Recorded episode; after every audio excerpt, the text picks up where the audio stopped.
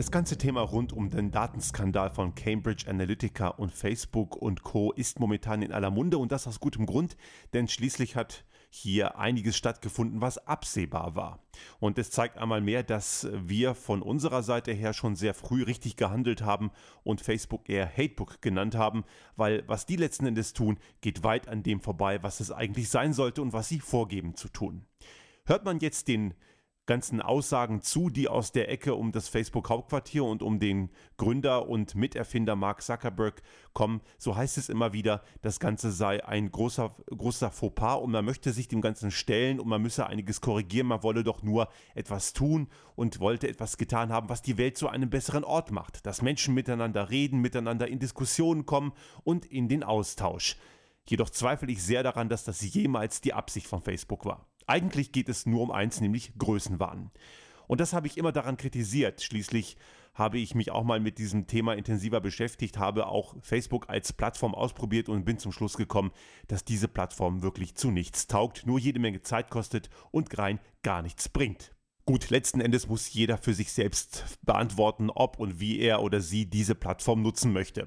Wir haben unsere Entscheidung schon vor einigen Monaten noch vor dieses, diesem Skandal getroffen und ich glaube, es war eine sehr gute und vorausschauende Entscheidung. Gleiches gilt im Übrigen auch für andere Kanäle wie Twitter oder Instagram. Auch da ist das Problem ähnlich gelagert.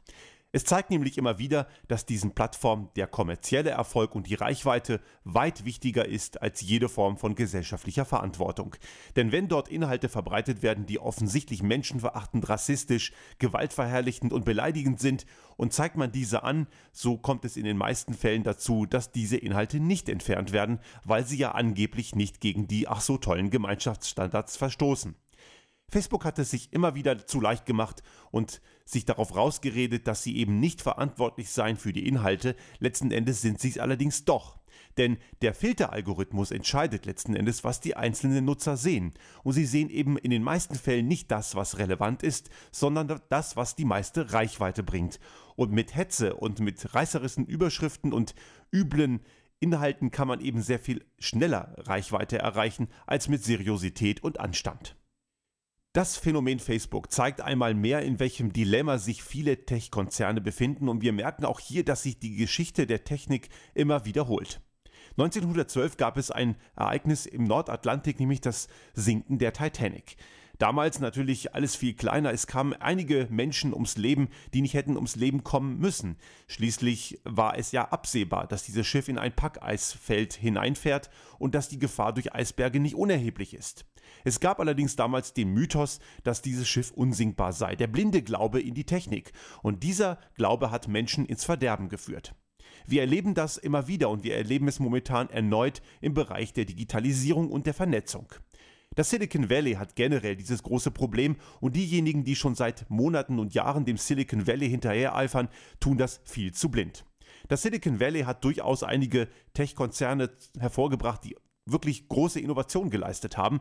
Allerdings hat es auch große Schattenseiten. Nicht nur Facebook, auch Unternehmen wie Google zum Beispiel streben nach der Weltherrschaft. Sie glauben, sie müssten alles beherrschen und das macht sie eben so gefährlich. Wir müssen aufpassen, dass hier nicht die erneute Form von Technologiewahn und Technologieblindgläubigkeit uns am Ende überrollt. Nichts gegen technologische Neuerungen, sie machen unser Leben leichter und machen unser Leben auch lebenswerter.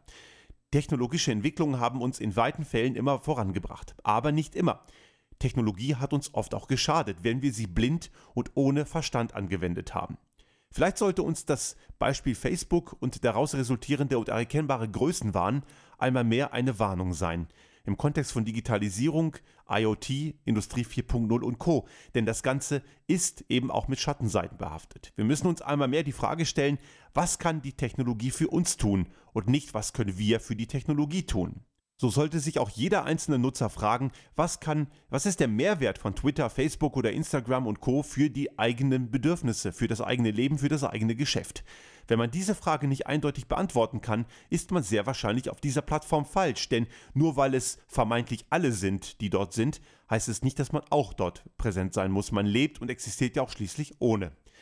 Wir haben unsere Aktivitäten auf diesen Plattformen ganz eingestellt bzw. auf ein Mindestmaß zusammengeschrumpft. Facebook oder Twitter sind nicht mehr Teil unserer Arbeit und das hat gute Gründe. wir werden bis auf weiteres dabei bleiben. Und wir empfehlen jedem Nutzer, die eigene Handlungsweise und auch das eigene Nutzen dieser Plattform sehr stark zu hinterfragen.